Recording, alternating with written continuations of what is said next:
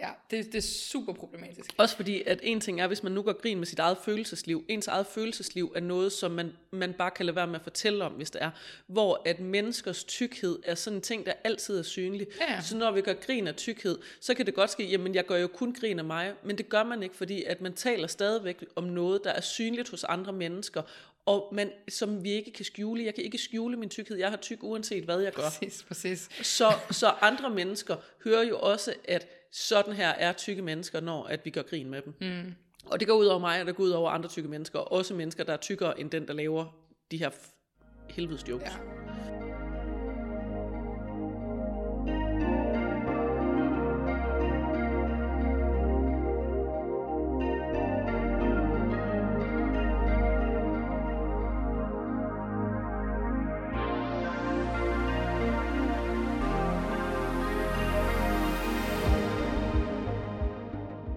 Velkommen til The No Judgment Breakfast Club. Mit navn er Maja. Det er mig, der er den fede feminist, og din vært her på podcasten. I dagens afsnit har jeg besøg af Regina Fjendbo. Måske bedre kendt som Tyrannosaurus Rex. Jeg vil lade dem fortælle mere om sig selv i løbet af afsnittet. Til start med vil jeg i min gæsts ånd fortælle dig lidt om Mary Anning. Det vil blive tydeligt hvorfor. Mary blev født i år 1799 i badebyen Lyme Regis, der ligger i den sydlige del af England nær Dorset. Byen vil gerne fremstilles som et billigere alternativ til større kursteder som Bath, men den havde i virkeligheden kun én ting kørende for sig, nemlig dens kystlinje. En kystlinje, der for ca. 200 millioner år siden i juraperioden var dækket af et varmt hav, der vrimlede med forhistorisk liv.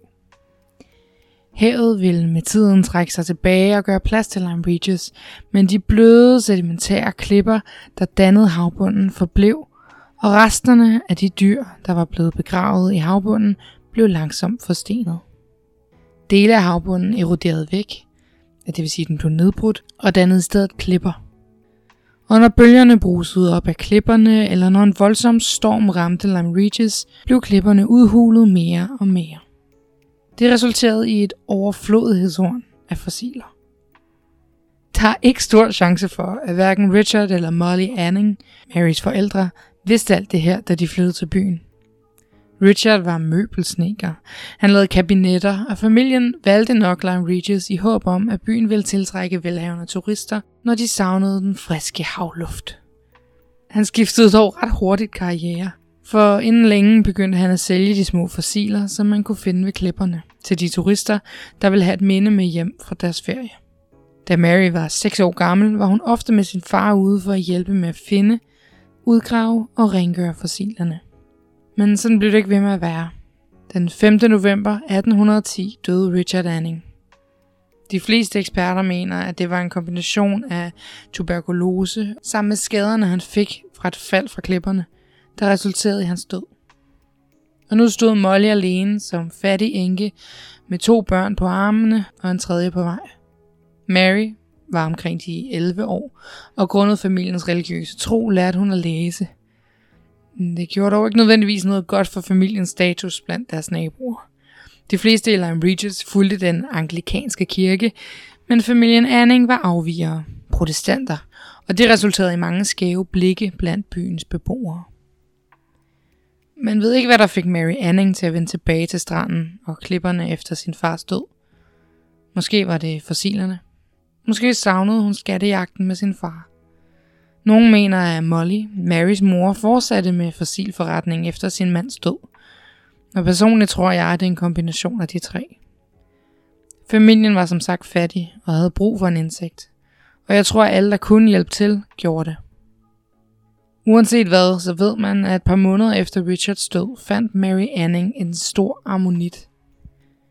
Man kan beskrive det lidt som et stort snodet sneglehus med en blæksprut indeni.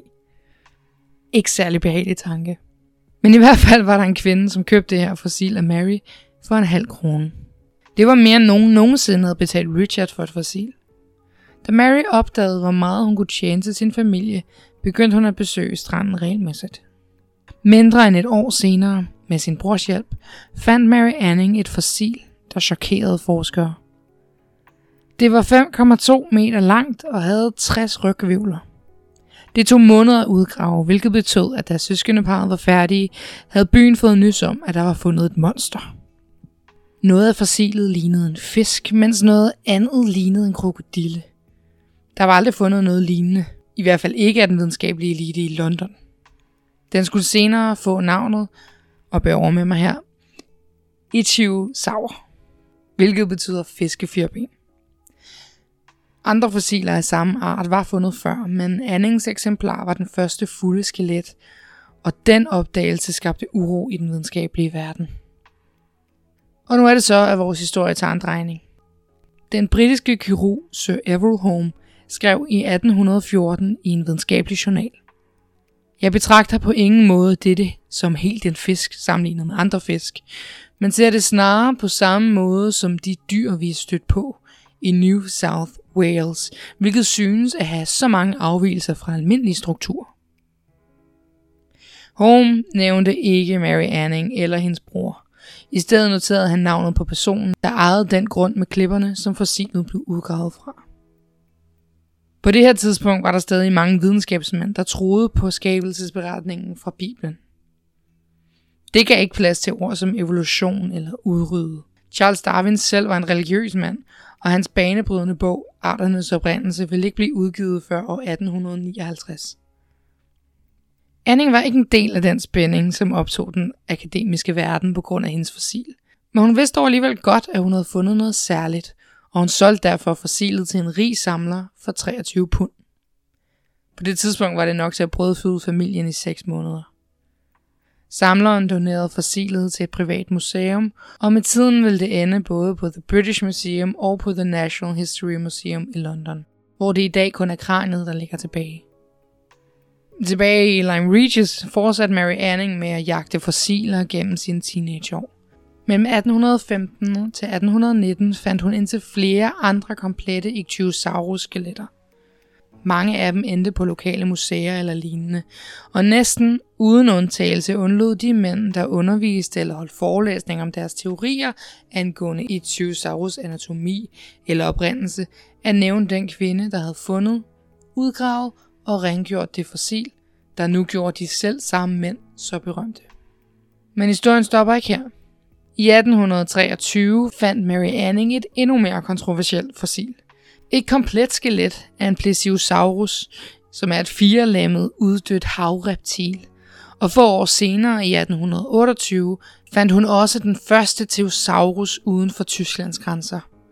Theosaurusen er et bevinget reptil. Gennem sit liv vil Mary Anning finde mange forskellige arter uddøde fisk og andre havdyr. Hun blev, sammen med den engelske paleontolog William Buckland, også pionerer inden for undersøgelsen af kropolitter, som er fossileret afføring. Det tog mange år før den videnskabelige elite ville anerkende Annings bedrifter. På det her tidspunkt bestod eliten udelukkende af mænd. Mens hun levede, blev den største ros, hun fik givet af hende af en kvinde, Lady Harriet Sylvester. Hun var en velhavende enke, der boede i London, men som havde besøgt Anning i 1824. Hun skrev, det er bestemt et vidunderligt eksempel på guddommelig gunst, at denne stakkels uvidende pige skal være så velsignet. For ved læsning og anvendelse er hun kommet til den grad af viden, at hun har til vane at skrive og tale med professorer og andre kloge mænd om emnet, og de anerkender alle, at hun forstår mere af videnskaben end nogen anden i dette rige.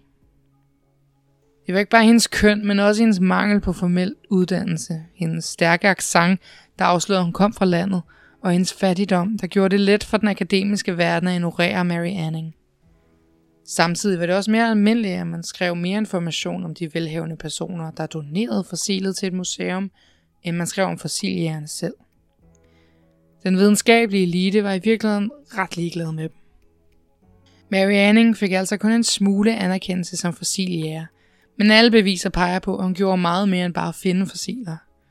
Hun læste så meget videnskabelig litteratur, som hun kunne komme i nærheden af, og ofte kopierede hun alt i hånden, så hun på den måde kunne beholde de bøger, hun lånte. Ofte kopierede hun også de originale tegninger, og endda til en sådan grad, at det var svært at se forskel på originalen og hendes kopi. Mary Anning blev 47 år gammel.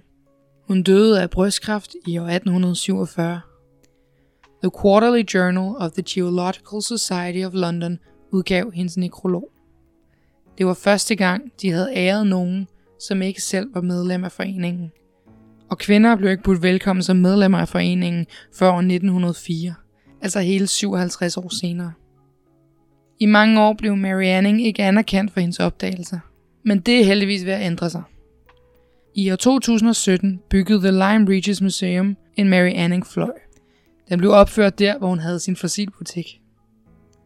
På The Doncaster Museum and Art Gallery i England i 2015 opdagede paleontologen Dean Lomax, en besøgende videnskabsmand fra University of Manchester, en Ichthyosaurus i museets samling. Man havde hidtil troet, at det var en kopi i plastik, men da Dean Lomax og hans kollega Judy Massar opdagede, at det var en ægte fossil fra Jurakysten, og at det i øvrigt var en hidtil ukendt art, valgte han at navngive den Ichthyosaurus anningae, efter Mary Anning. Der er skrevet flere bøger om hende og hendes liv, og i 2020 udkom filmen Ammonite med Kate Winslet i rollen som Mary. Filmen handler dog primært om Mary Annings romance mellem hende selv og en ung geolog, Charlotte Murchison. Og ikke nok med, at det er hendes kærlighedsliv, der til synligheden får lov at tage fokus i filmen, men der er faktisk ikke noget, der tyder på, at Mary var interesseret i kvinder. Derimod ved vi faktisk, at det var Charlottes mand, som Mary engang i et brev kaldte Certainly the handsomest piece of flesh and blood I ever saw. Eller på dansk noget i retning af det flotteste stykke kød, hun nogensinde havde set. Om ikke andet, så kan man ikke afvise, at der er noget anerkendelse på vej i Marys retning. Dog alt for sent, vil jeg mene, men you know, what else is new? Mary var en selvlært fossiljæger. Hun udvidede menneskets viden om forhistoriske liv gennem sine fund, og hendes utrolige opdagelser banede vejen for moderne paleontologi. Og nu ved du i hvert fald også, hvem hun er. Nu vil jeg tage dig fra en dino-elsker til en anden. Velkommen i klubben.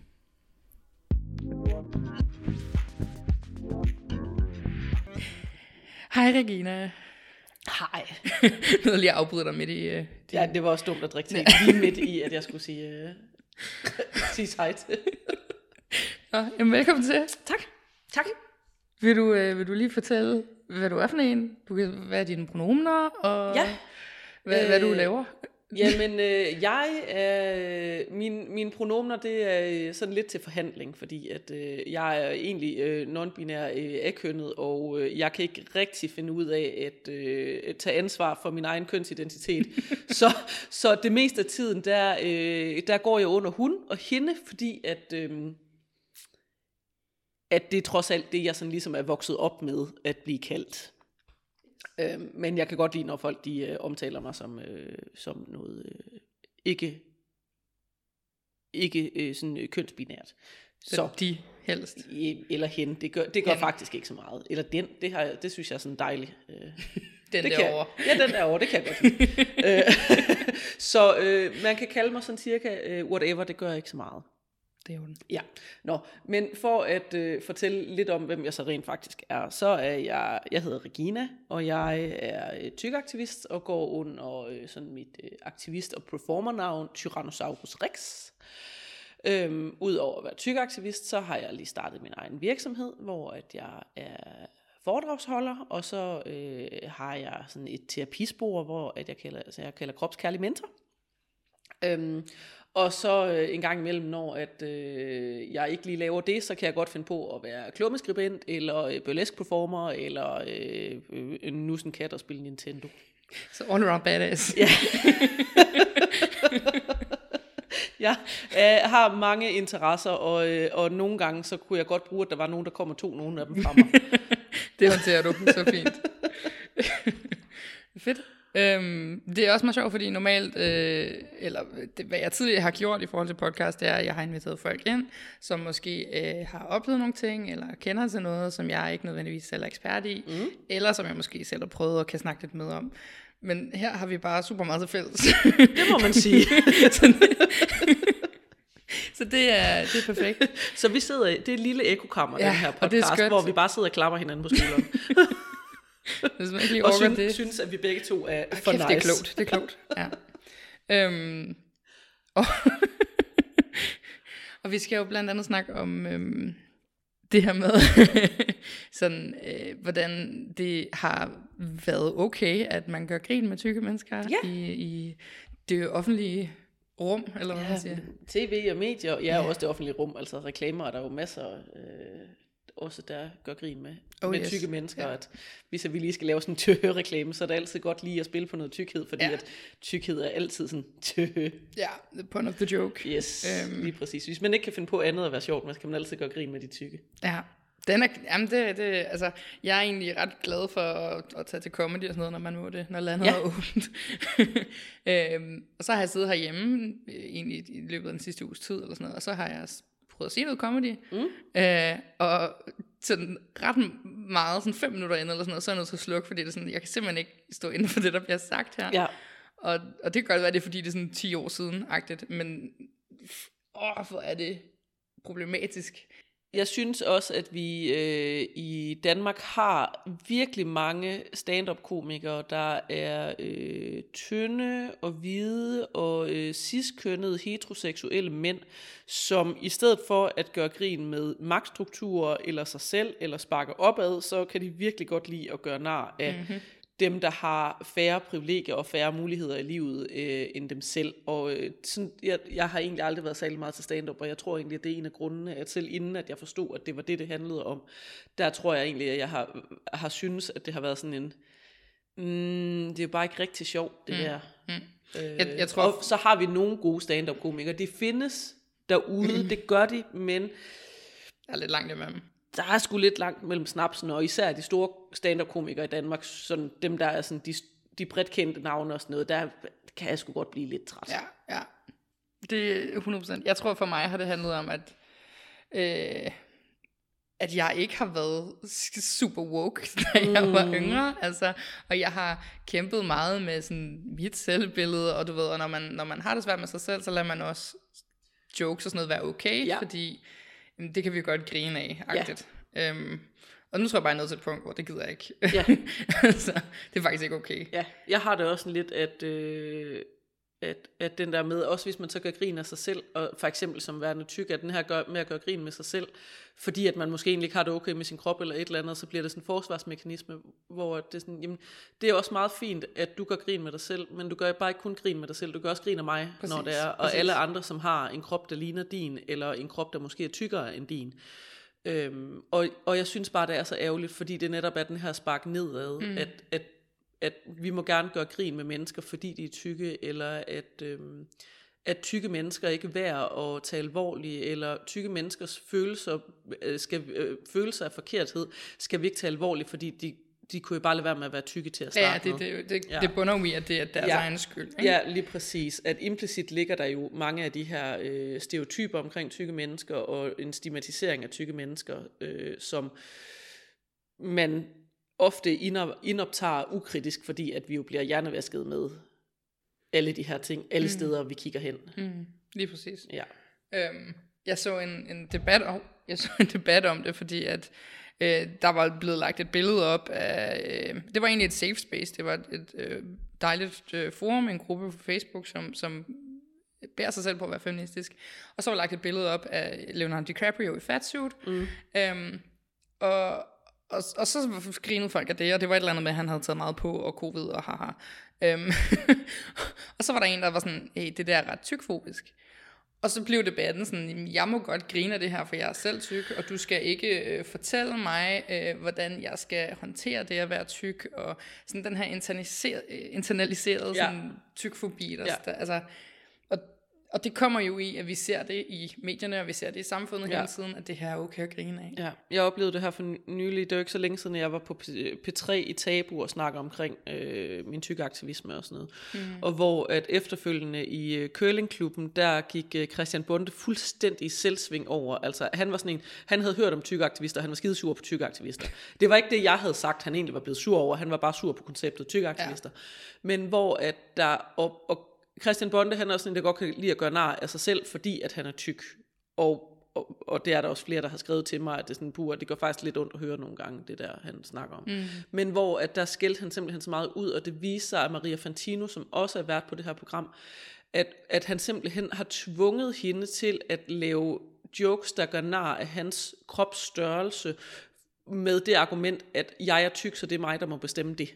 Mm. Og hvor hun sådan lidt, men jeg synes jo ikke, at det er en særlig fed ting at gøre. Og han jo så har været sådan, jamen jeg er tyk, så det bestemmer jeg. Hvor lidt, nej, nej, prøv at høre, tykke mennesker må ikke, må ikke være nederen over for andre tykke mennesker, og tykke mennesker må der i hvert fald overhovedet ikke tvinge andre mennesker til at overskride deres egne grænser, fordi "Mm, jeg er tyk, så det skal jeg have lov til. Nej, altså jeg er jo all for, at man bestemmer over sin egen krop og sådan noget. Det er jo slet absolut, ikke det. Men man kan bare ikke kun grine af sig selv, Nej, når man kan er, grine sin kropsstørrelse. det er en strukturel ting, som vi bekræfter hele tiden. Ja. Det, det, ja, det, det er super problematisk. Også fordi, at en ting er, hvis man nu går grin med sit eget følelsesliv. Ens eget følelsesliv er noget, som man, man bare kan lade være med at fortælle om, hvis det er. Hvor at menneskers tykkhed er sådan en ting, der altid er synlig. Ja. Så når vi gør grin af tykkhed, så kan det godt ske, jamen jeg gør jo kun grin af mig. Men det gør man ikke, fordi at man taler stadigvæk om noget, der er synligt hos andre mennesker. Og man, som vi ikke kan skjule. Jeg kan ikke skjule min tykkhed. Jeg har tyk uanset hvad jeg gør. Præcis, præcis. Så, så andre mennesker hører jo også, at sådan her er tykke mennesker, når at vi gør grin med dem. Mm. Og det går ud over mig, og det går ud over andre tykke mennesker. Også mennesker, der er tykkere end den, der laver de her helvedes jokes. Ja. Og hvor mange gange har vi ikke tænkt, men hvis du synes, det er sjovt, altså hvis, hvis du synes, det der er tyk, så må du synes, jeg er kæmpe stor, Ja. eller sådan. Hvor mange gange har vi ikke haft de tanker? ja. Og, og det bekræfter, eller sådan, det er jo bare et slag oven i hovedet til folk, som i øvrigt allerede bliver slået ret meget på. Lige præcis. Så ja, det er jo det, er jo det der, du, du sagde med at sådan sparke lige opad i stedet Ja, for. lige præcis. Gør, gør nar af strukturerne i stedet for. Gør nar af magthaverne. Og hvis man er stand-up-komiker eller øh, radiovært på P3, så har man magt. Mm. Fordi at man har et stort publikum, der lytter til det, man siger. Ja, ja. Jeg vil, jeg vil langt hellere grine af diætkulturen, end jeg Ja, vil. ja, og der er virkelig mange latterlige ting i diætkulturen, vi kan grine af og gøre nar af, fordi at det er så sindssygt, når man først begynder at kigge på det. Og, og altså, det, det, det kan man jo fint lave et, øh, et helt stand-up show om øh, bare diætkultur, hvis man gerne vil det. ja, ja. Øhm, der er virkelig meget materiale at komme efter. Og hvis der skulle være en stand-up-komiker, som se, lytter med til den her podcast, og tænker, det lyder meget sjovt, det kunne jeg godt tænke, så bare lige sige til. Jeg, Du kan godt, bare. jeg kan godt være gratis konsulent på, øh, på, det, øh, på det show, fordi at, øh, det, det lyder som show, som jeg godt kunne tænke mig, der fandtes. Ja, ja, og jeg vil se det. Jeg vil betale mange penge for Ja. at se det. Og det er der garanteret også andre, der vil. Ja. Vi kan ringe til Netflix og spørge, om det er en af dem, de vil have med. Jeg synes, jeg synes jo, i forhold til det med stand-up, jeg synes, det er så dejligt med Netflix, fordi Netflix viser så meget forskellig stand-up, at jeg rent faktisk kan øh, altså plukke stand-up-komikere, som er sjove, fordi at de ikke sparker nedad. Ja. Men det er jo, det er jo så, så vender vi tilbage til det der med, at, at det er meget snævert i Danmark, fordi det viser sig jo, Ja. hvis du finder stand-up-komikere andre steder fra, at det er faktisk muligt at lave stand-up, som ikke øh, går på tykke mennesker. Ja, der findes faktisk sjove stand-up-komikere i verden. Det er vildt nok. Ja. Jeg vil gerne, altså jeg synes jo sådan, som Hannah Gatsby er fantastisk, for eksempel. Mm, ja, ja, fuldstændig fantastisk. Men de passer også sådan lige ind til det segment, jeg er. Ja, så jeg synes, at uh, Eliza Schlesinger hedder hun. Kender du hende? Nej. Nej, hun er en meget pæn, høj, hvid kvinde, og hun er meget bevidst om det, mm-hmm. og gør rigtig meget grin med det. Fedt. Og, ja, øhm, og, og er bare ret feministisk, og, og tager sådan ret svære emner op, men gør det grineren, ikke? Ja. Øhm, så altså, det er muligt, selv hvis du er hvid og ciskønnet, og har alt kørende Ja. for. Men, ja, fordi man kan jo faktisk godt være øh, både hvid, tynd, øh, skønsprivilegeret og ciskønnet og able-bodied og alle de der Ja. ja. ting, og faktisk være woke og bevidst omkring sine privilegier og bruge dem til at påpege, hvilke privilegier man for eksempel har, og hvordan mm. at man ikke oplever verden på samme mm. måde, som folk med færre privilegier gør. Yep. Det findes.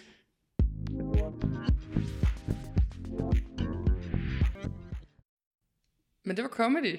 Ja, Øh, en ting, vi har også snakket meget om, det er sådan noget som Disney-film. Og det, ja. Det tror jeg primært handler om, at vi, begge to godt kan lide Disney. jeg elsker Disney-film. og jeg skammer mig. Altså det, Præcis. jeg, jeg, har- jeg plejer gerne at sige, at jeg har ingen skam i livet, men jeg skammer mig en lille smule over, over hvor upassende meget jeg elsker Disney-film. det, Altså, jeg er sådan en, der i trods ikke har Disney+. Plus. Fordi de skal fandme ikke have flere af mine penge. Jeg har alle Disney-DVD'erne allerede. Jeg godt klare mig med at se DVD'er. Jeg har det. Ja. ja. Øh, men det, det, det, det er bare, hvis du vil have prime eksempel på tykfobi, og hvordan vi kan gøre grin og Ja. fordumme tykke mennesker, Ja. så kig på Disney-film. Disney-film er, og, og det er jo ikke sådan, at øh, jeg synes jo, det er så fint med Disney+, Plus, at nu har de jo sat øh, disclaimer på, at øh, her risikerer du at løbe ind i øh, racistiske stereotyper, og, og mm-hmm. alle sådan nogle ting på deres gamle film, hvor at der jo er en del racistiske stereotyper, for eksempel. Men, men det er ikke noget, man Alt gør... fra 90'erne. Alt, ja, og alt før det er også for en sags skyld. Øh, men det er jo ikke noget, man gør med tykkhed. Fordi tykkhed, det må vi gerne gøre nej. Det er ikke sådan noget, det, der er problematisk, at øh, øh, trigger warning, vi, øh, der forekommer tyk forbi i øh, den her øh, tegnefilm, men så vil det jo også være noget, som vi skulle putte på alle Disney-film. Ever. Pretty much. Altså, vi kan, jo, vi kan jo starte sådan fra en ende af nærmest at tage klassikeren, og så kan vi se, hvor mange øh, tykfobiske stereotyper der er, og jeg øh, tror nok, at der er mindst en i hver eneste. Løvens konge. Åh oh ja, Pumba. mm-hmm. Ja. Ja, skal, vi, øh, skal, du, skal du prøve at nævne, nævne flere, så øh, skal jeg nok komme med eksemplerne i stedet. Altså film? Ja. Okay, øhm, Hercules. Der har vi, øh, jeg kan ikke huske, om det er Pine eller det er Plage, den hedder, den, øh, den lyserøde. Ja, Ja, som er problematisk. som er fordi- problematisk, fordi at det er denne her, altså for det første er det jo en, øh, en håndlanger øh, for, mm-hmm. øh, for den onde, men det er en, øh, en øh, birolle, som er med til at drive en tynd persons historie frem, mm-hmm. som er hades. Mm-hmm. Ja. Plus det er the comic plus relief. At det, han er the comic relief sammen med øh, den anden af dem. Ja, Øh, men ja, ja. Øh, og også, også hvad det hedder, hvad hedder han, satyren? Philoctetes. Ja, ja. Ja, Ej, okay. Han er både, han er både øh, tyk og sexistisk og rigtig klam og rigtig upassende og, og totalt stalker. Og, og total stalker og en masse andre ting. Ja. Ja. Ja, Ja. godt. Øhm, Mulan? Mulan, der har vi to ud af de hendes tre, øh, tre øh, guy friends. Den ene, han, øh, der snakker vi ikke rigtig om hans tykkhed, fordi at han er lav, og det er, øh, det er sådan ligesom the pun på ham. Men, men han er en... Det er sjovt, at lav det overvejer. Ja, øh, øh, det, ja, men sådan er det, når det er mænd, fordi lave mænd er jo øh, ikke rigtige mænd. ah, det er klart. Ja. Mm. Øh, hvor mænd kan godt være rigtige mænd og være tykke, men rigtige mænd kan ikke være lave. Mm. Så den vinder ligesom der. Men han er jo en lav og tyk mand, som er altså eksploderer af arighed jævnligt, og er øh, ikke særlig skarp. Mm. Og så har vi øh, Tror jeg, som er ja, der omkring stor, øh, tyk og glad mand, som mest af alt bare gerne vil øh, leve et stille liv og have en kone, der fodrer ham. Ja, altså hele hans identitet er med. Ja. Altså alt, hvad han laver. Ja, Og så Det har det. han lige en sætning i den der sang, hvor han Ja. siger, gider jeg kunne svømme, eller sådan et eller andet. Men Ja, ja, ja, for det kan han jo heller ikke, fordi han er tyk. Men altså, hvis man nu tænker over det, så er tykke mennesker faktisk sådan, måske gennemsnitligt bedre til at øh, flyde, end tynde mennesker er. Fordi at, at, for us. At, øh, at sådan ligesom massefylden i øh, fedtvæv er lavere end i øh, muskler. Altså, den, jeg har jo haft anoreksi engang og været meget tynd. Jeg var vildt dårlig til at flyde dengang, jeg var meget tynd. Det er meget nemmere nu, når jeg er tyk igen. det er skidt. Det havde jeg ikke overvejet, at øh, det var sådan en ting. Øh, i, det var en af de få, meget få fordele, der findes ved at være tyk i øvrigt. Mm. Det er, at man er bedre til at flyde. Man holder også varmen Og bedre man om holder også varmen bedre om ja. vinteren. Ja. Det, det har jeg hørt fra folk, som, du ved, ikke fordi at øh, diæter virker, men når folk har formået at tabe sig, inden de tager på igen, hvilket sker sådan noget 95% af tiden, øh, så, så brokker de sig altid over, hvor koldt det er om vinteren. Men man kommer faktisk også til at fryse af at, øh, af at være kalorieunderskud. Mm. Så uanset om det er That fordi, at man er tynd, men man kommer bare til at fryse af at være i kalorieunderskud. Perfekt. Så, øh, så hvis man går og fryser meget, så er lige her en opfordring til at øh, spise noget mere med. Mm. Og gerne kage. Det kage er altid godt. Eller Jamen, is. øh, skal vi snakke om Sultan i Aladdin så? Ja, jamen det, ham har du jo selv øh, allerede udpeget som... Øh, Som jo også er ham her, der bliver manipuleret. Ja, ja, øh, og han er altså, jo øh, verdens mest inkompetente sultan. Ja, han- han har der ingen- er han en, gør ikke noget. Der er en hel film med konflikter, hvor at, øh, hele verden nærmest er ved under, før at han til sidst bliver sådan lidt, Nå, jamen det kunne også være, at jeg bare kunne lave, lave loven om, så min datter kunne få lov til at gifte sig med den, som hun godt vil have. Wow. Ja. Hvis han bare havde besluttet det til at starte med, så havde der ikke været nogen problemer. Så har vi selvfølgelig øh, Bum i øh, Askepot. Mm. Den her søde, dejlige Og- mus. Og udover Bum, som de fleste jo kan huske, fordi at han er en sød dejlig mus, der virkelig godt, vil, øh, godt kan tænke sig at spise alle majsene, så har vi jo også katten Lucifer, mm, Som, som er gerne vil spise Bum. Ja, den skurken Ja, blandt mus. Ja, lige præcis. Og, og ja, og det ser vi også tit, at tykke mennesker er øh, sådan den grådige skurk. Ursula. Ursula. øh, hvad hedder han, Radcliffe i Pocahontas også, og øh, åh, nu kan jeg ikke lige, jeg havde nogle flere på min liste, jeg kan ikke lige huske dem alle sammen lige. Jeg drak øl i går. Ting er forsvundet fra min hjerne, indtil jeg har sovet noget mere. And yes, so clever. Øh, ja, men, men den her øh, scene i, øh, i Askepot, hvor Bubben han øh, prøver at samle alle de her majs, og, Ja, og faktisk, jeg synes er faktisk, ved at at- blive spist. Ja, jeg synes faktisk, at han er ret god til at samle. Så altså, Han han er fandme vildt og meget smart ting. det der med Ja. ligesom at bruge munden Ja. som, øh, ja ja, men, men han er, han er Men han er stadigvæk mere grådig, end han er bange for at blive spist. præcis, det er Altså, næsten han- altså, han heste vil- majs. Ja, han ville dø, hvis det var, at der ikke var nogen til at redde ham. Ja, som jo så er den tynde, øh, Som lidt, at- lidt ja. klogere mus. Ja, lige Som- præcis. Som ligesom er lederen af musene aktiv, uden at vi sådan eksplicit siger det. Ja. Ja. Og han er i øvrigt også, øh, er i øvrigt også den situation, at, øh, at når men tøjet passer ikke lige, så du må jo nøjes med det her, som vi trods alt lige kan hive på dig, selvom mm. det er tydeligvis ikke er rart at have på. Mm. Ja. Ja. ja, ja, da hun skal give ham tøj på, det er Ja. da hun har fanget ham. Ja, ja, og så har jeg også sådan lidt den der med det tøj, hvor at, øh, der er ret mange sådan øh, tykke mennesker, som er sådan, ah, men øh, øh, Peter Plys, han, øh, han øh, elskede sin krop og gik i crop top, så det kan vi også. Var det lidt. Men Peter Plys, det er jo også et spørgsmål om, at Peter Plys ikke har kunne få tøj, få tøj, der er stort nok. altså, Ligesom alle Peter- andre tykke mennesker. Peter Plys er også tykfobisk, selvom at vi er sådan lidt, "Men Peter Plys er hyggelig. Peter Plys er også tykfobisk, og han, altså, han er, dum, og han er, han er rigtig, rigtig sød, og han er en rigtig, rigtig god og kærlig og omsorgsfuld ven, men det er altså også ham, der spiser så meget, og bagefter ikke kan regne ud, at han er for stor til at komme igennem det kaninhul, at han kommer til at sidde så meget fast, at alle de tynde karakterer bliver nødt til at hjælpe ham med at komme fri igen. Altså ikke bare Ja, han sidder fast tynd- i måneder Ja, eller sådan noget. ikke bare én tynd ven, der skal redde ham. Det er alle de tynde venner, der skal redde ham. Plus, at der kommer en karakter, som slet ikke er med i bogen, for at hjælpe til med at redde ham. Man er nødt til at tilføje en ekstra karakter, fordi Stakkels Plus har Ja, fået spist så meget, så han præcis. sidder fast i døren. Ja. Jeg, Så, jeg mener endda, at Peter Plus har en sætning, hvor han, hvor han siger sådan, at det ikke er ham, der er for stor til døren, det er døren, der er for stor til, eller for lille til og, ham. og den pointe er jo i virkeligheden virkelig, virkelig god. Den er jo rigtig dejlig. Den er Problem, rigtig dejlig. Problemet er stadig, hvad det er, der foregår. Ja. ja. Og at øh, det er jo lavet til, at Ninka har en anden dør, og hvorfor var det så, at, mm, at han ikke bare gik ud af den dør, hvor han rent faktisk kom ud af i stedet for. Og, og Ninka jo i øvrigt er så nederen, at han lige prøver på at øh, dekorere plus røv til at, øh, at, at blive sådan en indretningsting i stedet for, og det tydeligvis gør ondt på Peter Plus, men det er lige meget, fordi det er vigtigere, at der er pænt i Ninkas hjem, end at Plus ikke har ondt. Og det her, det er altså noget, vi viser børn. Sådan helt Ja, ja, og bare sådan... Vi må gerne mobbe, vi må og- gerne ja. mobbe tykke mennesker. Vi må gerne være, øh, være øh, altså gøre ting, der gør ondt på tykke mennesker, fordi at de jo er tykke, og de selv er skyld i det, agtigt, altså. Ja, ja. Så kan vi kigge til Hollywood. har du set den film? Åh, oh, nu hedder den øh, noget med Sally, eller sådan et eller andet, øh, som handler, det er Gwyneth Paltrow, som har fået fatsuit på. Og så handler det om den her fyr, som bliver... Ja, den hedder Shallow Hell. Ja, Ja. præcis. ja. Og så bliver ja. han øh, sådan voodooet. Jeg ved ikke helt, hvad det, hvad det egentlig er, der sker. Han bliver får en eller anden Tony forbandelse over Robbins sig. øh, hypnotiserer ham, Ja, eller sådan et eller andet. something, så something. han kun kan se indre skønhed, i stedet for ydre skønhed. Og så ser han Gwyneth Paltrow og synes, at hun er fucking lækker. Ja. Fordi hun er jo tynd og slank og smuk. Ja. Som Gwyneth Paltrow er. Altså, det er jo ikke til fra hende. Bimmelende sindssyg. Nej, undskyld, det hedder ikke sindssyg. Men hun er virkelig en det- Jeg prøver lige på at sige ting, uden at bruge ableistic sprogbrug her. Hold jer fra hende. Hun er farlig. Altså, hele hendes, hvad hedder det? Hendes, øh, jeg kan ikke huske, hvad hendes firma hedder, men altså, hun, hun sælger ting, som er direkte skadelige. Okay. Don't, don't go there.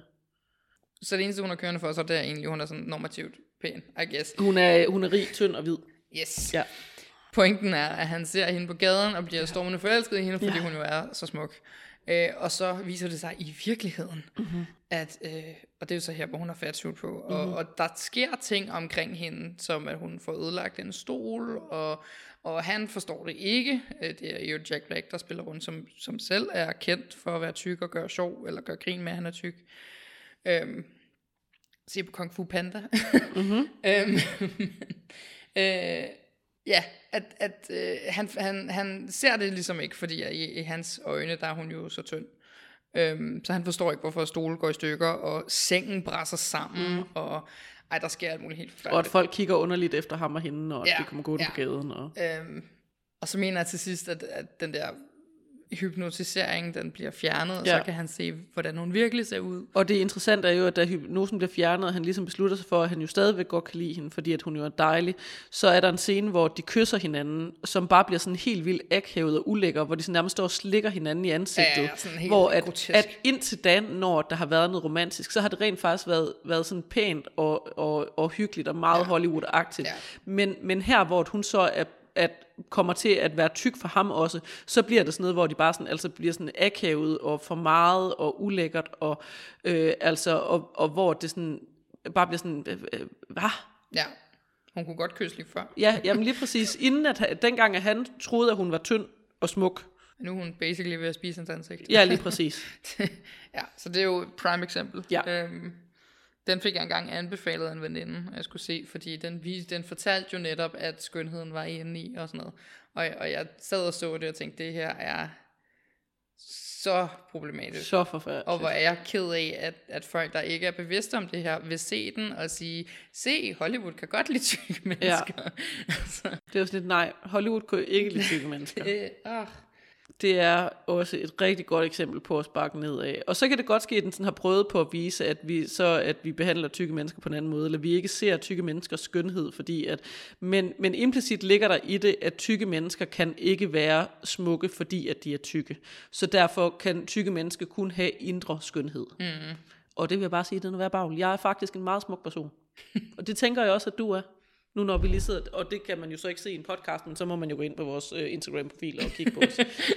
Og der vil man se. Ja. Udover det, så er det faktisk rimelig fuldstændig fucking ligegyldigt at være smuk, fordi at, øh, man bliver ikke bedre til at sparke røv af at være smuk. det vil du bare lige. Det vil jeg bare lige sige. bare lige sådan, gå lige ud og, øh, og, og være lidt trodsig i stedet for. Det er meget federe. Det er da også hellere det, jeg vil huske om folk. Ja, ikke? altså, jeg vil da hellere sige, om okay, hun er bare sådan en, der altid, øh, du ved, siger noget, når folk er øh, træls. Eller, Ja. altså sådan, Men fuck, hun var så smuk. Ja, kunne hun ej, finde ud af noget som helst? Nej, nej, men hun var virkelig smuk. hun er rigtig god til at trække vejret. Ej, hvor var hun, hvor var hun flot, mens hun stod der. Ja, Great life skill. Mm-hmm. Mm-hmm. Det var et tidsspur. det var det.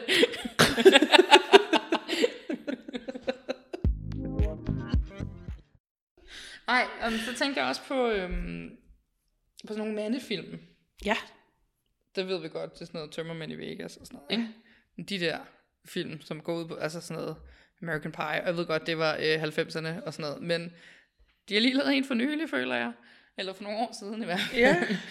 øhm, pointen er, at øh, den der type film, hvor det går ud på, at mændene skal ud og score damer, Mm. der er der enten så har de en, en tyk kammerat, som mm-hmm. er sådan comic relief, helt klassisk, Ja. eller også så er det sådan noget, hvor at en af dem bliver så fuld, så de ender med at vågne op ved siden af en tyk person, Ja. og du ved, nøgen i sengen, ja. og man, man, det ligger implicit, at de har haft sex den aften ja. og sådan noget. Og så skal vi se sådan en scene, der zoomer ind på ham, hvor han skriger over, at, at Eller nej, det stikker her af helt skamfuldt, ja. Eller øh, skal ud og spørge om, har jeg nu dyrket sex med den her person, ja. Fordi jeg vågnede op ved siden af. Ja. eller ja. Og det, det er jo ikke én gang. Det er jo helt typisk klassisk Det, eksempel. den er sket mange gange, så ja. Mange gange, at det ikke engang er nødvendigt at komme eksempler. Fordi Nej, nej, dem, der, jeg- dem, der hører det her, de ved godt, de har set De har det set før. den, ja. og jeg, jeg, jeg, altså, jeg ved ikke engang, om det sker i Tømmermænd i Vegas, men det er den type film. Ja. Altså, jeg har ikke givet se den film. men det, det var endnu et eksempel på, hvordan vi hele tiden gør grin med det. Ja. Øhm, og så snakkede du selv om det der med, at, at der var forskel på, når en, når en mand var tyk, og når en kvinde var tyk. Øhm, jamen, ja, eksemplet, det var så det her fra Mulan, hvor at, øh, men, men for eksempel også, nu snakker vi om sultanen i La- Aladdin, som jo også trods alt er den, altså sultanen, han er, han er rent faktisk den med mest magt, selvom at han er tyk. Det kan godt ske, at han er dum så også, men, Ja. øhm, og vi ser også, øhm, Og så kan man diskutere, om jeg far er den, der har mest magt, eller om det er altså Genie, eller whatever. Men, Ja, men, men også, hvis vi så holder os inden for Disney, at vi ser øh, flere konger i Disney-film, som er tykke. Vi ser andre magtfulde mænd, der er tykke. Øh, vi ser, øh, ja, altså at, at mænd, der kan både være den her comic relief, men der kan også være, at man egentlig er i en magtfuld position, eller at man øh, er øh, den, der prøver på at tilrende sig magten. Så, så, øhm, så hvor at kvinder tit bliver reduceret til, øhm, jeg plejer gerne at sige, at sådan de kvindelige stereotyper inden for øh, for tyk forbi, det er den her, altså enten så er der den øh, usexede unge kvinde, som øh, gerne skal blive tynd for at opnå sit livspotentiale, det kender vi for eksempel Monica fra Friends, mm-hmm. øhm, og ellers så har vi øh, mødrestereotypen, hvor at man er sådan, altså midalderne kvinde, der er tyk og meget er, øh, afseksualiseret, men, men har denne her øh, ro og omsorg for øh, alle levende øh, væsener omkring mm. sig nærmest. Det ser man for eksempel i Disney-film som Masser Mikkel, mm. hvor at, øh, at vi jo har den her midalderne kvinde, ja, som adopterer Mikkel, ja. da hans mor ligesom dør. Øhm, så denne her moderlige øh, rolle, og det er egentlig tit de kvindelige stereotyper, vi ser. Vi ser sjældent kvinder, der egentlig er, øh, er kompetente og kan sparke røv på ja, en anden måde. helt deres egen personlighed. Det er jo også en ting, der er ved Monica for Friends, at vi ved godt, hvordan Monica er. Mm. Hun er super renlig, og hun er super ordentlig, og ja. hun er sådan, øh, ja, alle de her ting, som Monica er. Ja. Når hun er tyk, så er hun ikke nogen af de ting. Men, men det er også meget interessant med Monica for Friends for eksempel, fordi når hun er tyk og hun er ung, så er hun Rachels veninde først, ja. som er kluntet, og hun spiser hele tiden, og hun har ikke nogen øh, sociale øh, skills. Og, hun er bange for at sætte sig i en sækkestol. Ja, og altså. hun er altid, nej, men det er hun faktisk ikke. Jeg tror, hun kommer til at sætte sig i den alligevel, og så ja, ja. hun ikke komme op, og ja, ja. så har man sådan en tyk person, der sidder der. Og, og det vil jeg gerne sige, hvis at øh, tynde mennesker, de sætter sig i sådan en sækkestol, så vil de opleve fuldstændig det samme. Sådan en sækkestol har jeg nemlig haft. Det er sådan en sækkestol fungerer. Ja. øhm, men, men når Monica hun så er blevet voksen, og hun er blevet tynd, så er hun blevet en hel person. Ja. Så er hun ikke bare øh, nogle karaktertræk, så er hun en hel person med et komplekst følelsesliv og med relationer, hvor at det er hende, der er lige så meget drivkraft i relationen som den anden, og hun har øh, succes, og hun altså... Hun kan finde ud af at score mænd. Hun kan finde ud af at score mænd, og mænd vil gerne have hende, og, ja. og hun har flere andre venskaber og hvor at der er øh, altså at der er mange ting, hvor at, at hvis man ser på det, så er hun blevet en en hel person i stedet for at være en karikatur af en ja. person. Og, og det er jo ja, det er bare det vi ser gang på gang på gang. Gang på gang på gang. At tykke mennesker, ikke hele mennesker, de, det bliver sådan en, en, en flad stereotyp netop, at hvor at hvis at du ser sådan her ud, så er du sådan her. Altså så er du dum, mm. og du er klodset, og ofte portrætteret med øh, mad i hånden, og det er der også sådan en serie som Skam, som var meget populær for nogle år siden, hvor oh ja, at som jo ellers Chris, var ret woke. Som jo altså. ellers var virkelig woke, men ja. Pige Chris øh, fik aldrig nogensinde lov til at blive til mere end denne her karakter, der ligesom var i baggrunden. Og som var kluntet. Og som, som var kluntet, og som tit gik rundt med en ske i munden, og som også nogle gange lagde lidt for hårdt an på fyrene på en måde, som var sådan, altså, det, hvor det var sådan, at, at det, ah, det ikke, ja, ja. ikke altid helt okay, det der sker lige nu selv i en serie som Skang, hvor at vi snakker om, om psykiske sygdomme, og vi snakker om øh, homoseksualitet, ja, og, vi, og alle altså, mulige, og, vi snakker og, om religion, seksuelle, og vi seksuelle krænkelser. Og, alt muligt. Spiseforstyrrelser. Ja. Der kan vi stadig ikke bryde den, den tykke stereotyp. Altså. Nej, den holder vi stadigvæk fast i, og jeg, har, øh, jeg oplever tit som tyk aktivist, at der faktisk er mange, som ikke anerkender, at, øh, at, at tykfobi findes øhm, og ikke vil anerkende, at tykke mennesker rent faktisk oplever diskrimination og stigmatisering i samfundet, fordi at, at tynde mennesker har jo også problemer. Tynde mennesker kan jo heller ikke lide deres egne kroppe, og tynde mennesker har også kropshade. Men så og, snakker vi om noget andet. Altså. Lige præcis, så snakker vi bare om noget andet, fordi der er forskel på at have sin egen krop. Det kan man gøre uanset, hvordan sin krop ja. ser ud. Men tykke mennesker oplever rent faktisk at blive behandlet anderledes. Og, og som det du sagde, der, du kan ikke tage din tykkhed af. Nej, altså. lige præcis. Og, og man kan ikke, altså ja, alt det her med kropshad og sådan noget, man kan gå i terapi og få hjælp til sin kropshad. Det kan man ikke med den diskrimination, man oplever fra omverdenen. Jeg kan ikke gå i terapi og få andre mennesker til at lade være med at råbe efter mig på gaden. Nej. Jeg kan heller ikke gå i terapi og få min læge til at tage mig alvorligt, når jeg kommer med symptomer. Jeg kan ikke gå i terapi, og så øh, ser øh, arbejdsgiver bort fra øh, min kropsstørrelse og ser på, hvor kompetent jeg er som medarbejder. Det kan ikke lade sig gøre. Jeg kan heller ikke gå i terapi og få stole til ikke at have armlægen, eller få tøj til at kunne passe min krop. Der kommer ikke pludselig til at være flere butikker ude i verden, jeg kan købe tøj i. Der kommer ikke pludselig til at være flere butikker ude i verden, så man kan købe tøj i af den grund. Øhm, så, så, så den her inden for feminismen snakker man lidt om det her med, at, at, at tykkhed er sådan den, altså den glemte undertrykkelse på en eller anden måde. Fordi at mange af de andre ting vil, vil de fleste mennesker jo godt anerkende, at der findes. Vi vil godt anerkende, at homofobi findes, og transfobi findes, ja. og racisme findes, og klassicisme findes, og alle de her ting. Men hvor at tykkhed har vi stadigvæk som samfund sådan en idé om, at men Men man kan jo bare lade være med at være tyk. Mm. Men man kan jo ikke bare lade være med at være tyk, fordi de fleste tykke mennesker har været på slankekur meget mere, hele meget mere end en gang i deres liv. Og de fleste tykke mennesker har prøvet at tabe sig, og har prøvet at tage det hele på igen.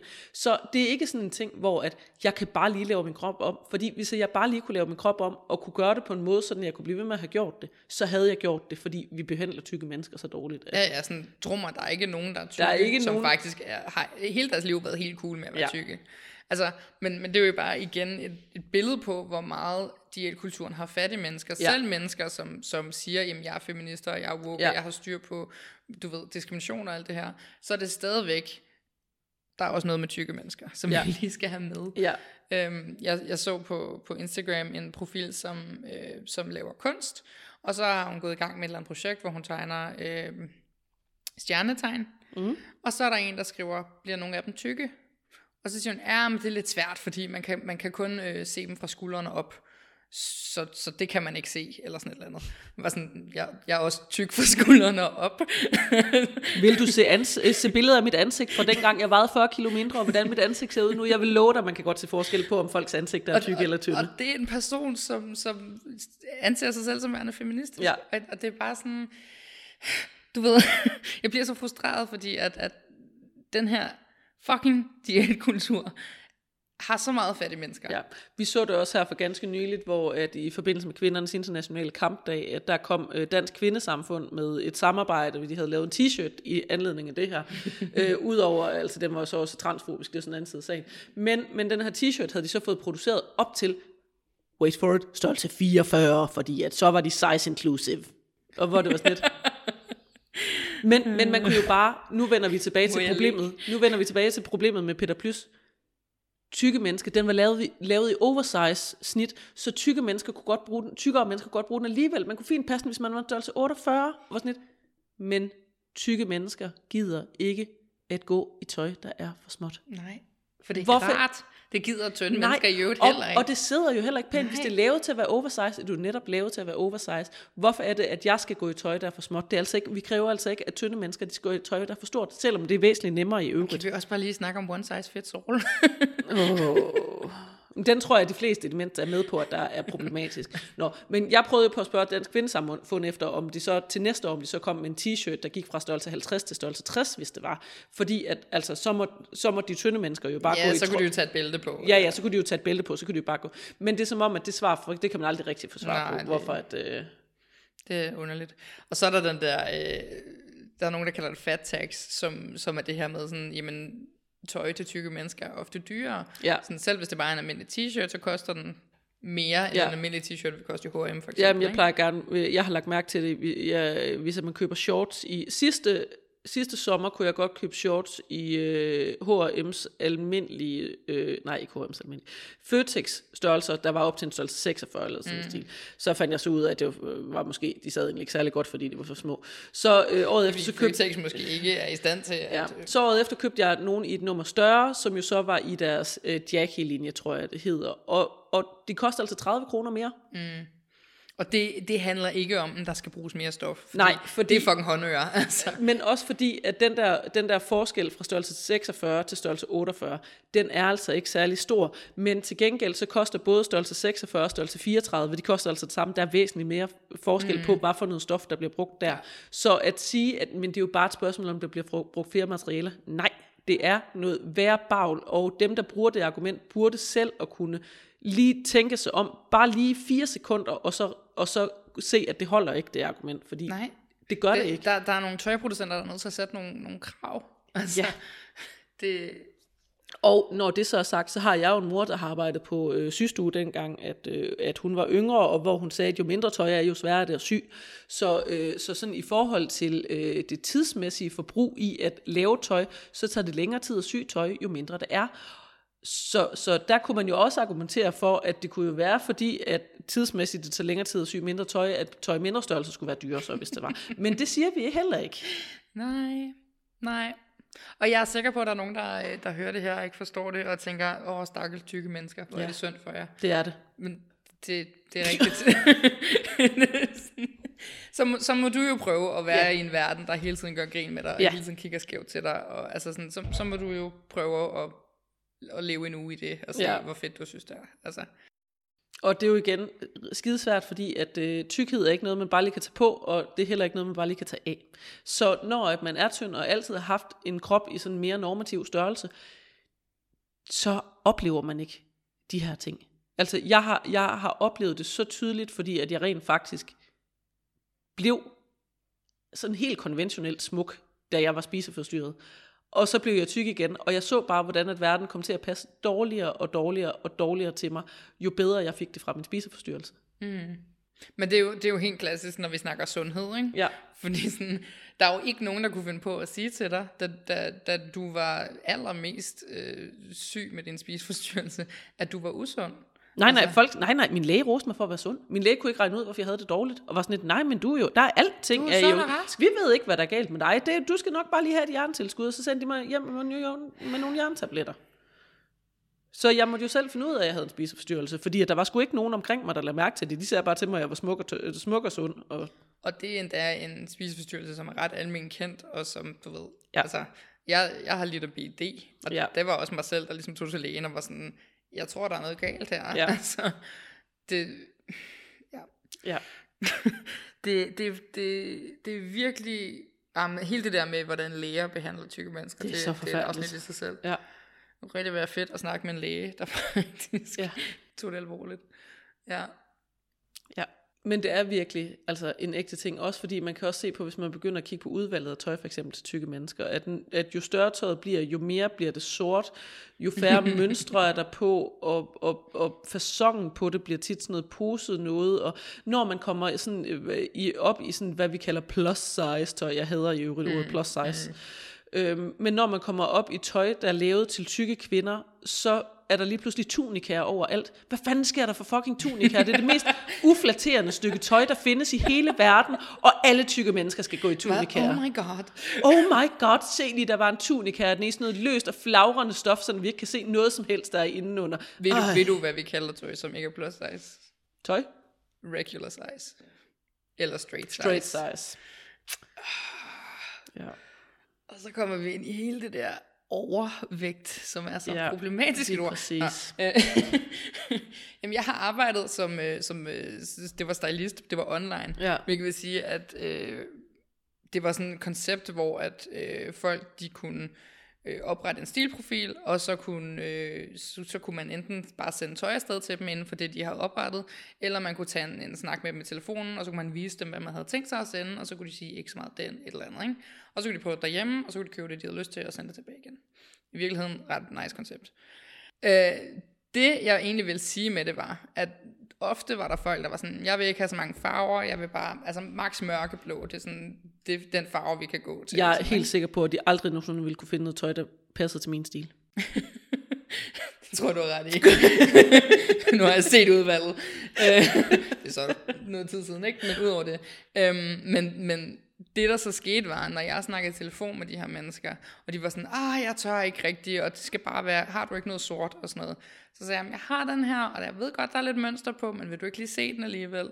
Og så så folk det, og så sådan, okay, jeg tør godt, og så prøvede de det, og de var vilde med det. Mm-hmm. Så der var en grund til, at jeg klarede mig ret godt i det firma, fordi folk vil faktisk rigtig gerne have farver. De Ja. gider ikke at gå i sol. Altså sådan, Prøv det, man bliver- det er men- varmt, og det er kedeligt, Ja. og du ved, man, man udtrykker sin personlighed via sit tøj, og det Ja. får man ikke lov til, hvis det eneste udvalg, der er, det er sort eller fucking mørkeblåt i, en farve. Altså, det, åh, jeg bliver så træt. Jordfarver. Åh oh, nej. er du i efterår? Uha. Gå på Asos, køb ting i nice farver. Ja.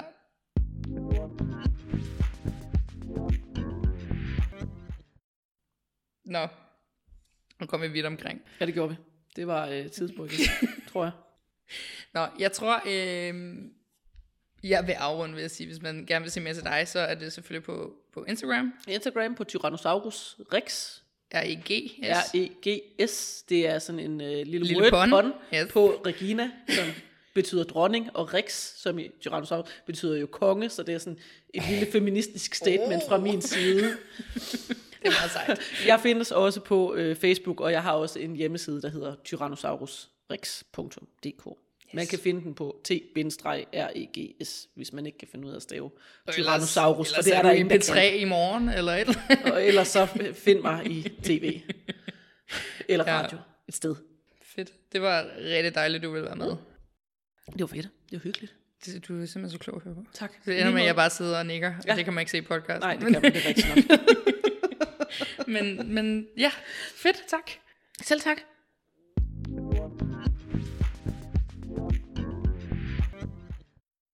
Det var min samtale med Regina. Regina har imellem optagelsen mellem det her afsnit og nu offentliggjort, at de vil skrive en bog. Den har i øjeblikket arbejdstitlen Hold kæft og vær tynd, og du kan få fingrene i første udgave og samtidig hjælpe Regina i sit fucking seje projekt med at støtte på Kickstarter. Det har jeg gjort, og det vil jeg selvfølgelig kun opfordre andre til også at gøre. Muligheden står åben indtil den 10. juni 2021, og hvis du hører det her afsnit efterfølgende, så er der gode chancer for, at bogen kan købes elsewhere. Hvis du kunne lide det her afsnit, så overvej at anmelde det og give det 5 stjerner. Det hjælper andre med at finde podcasten. Som altid kan du finde mig på Instagram under navnet En Fed Feminist i et ord. Indtil næste gang, tak fordi du lyttede med, og husk, du er badass. Hej hej. Hej.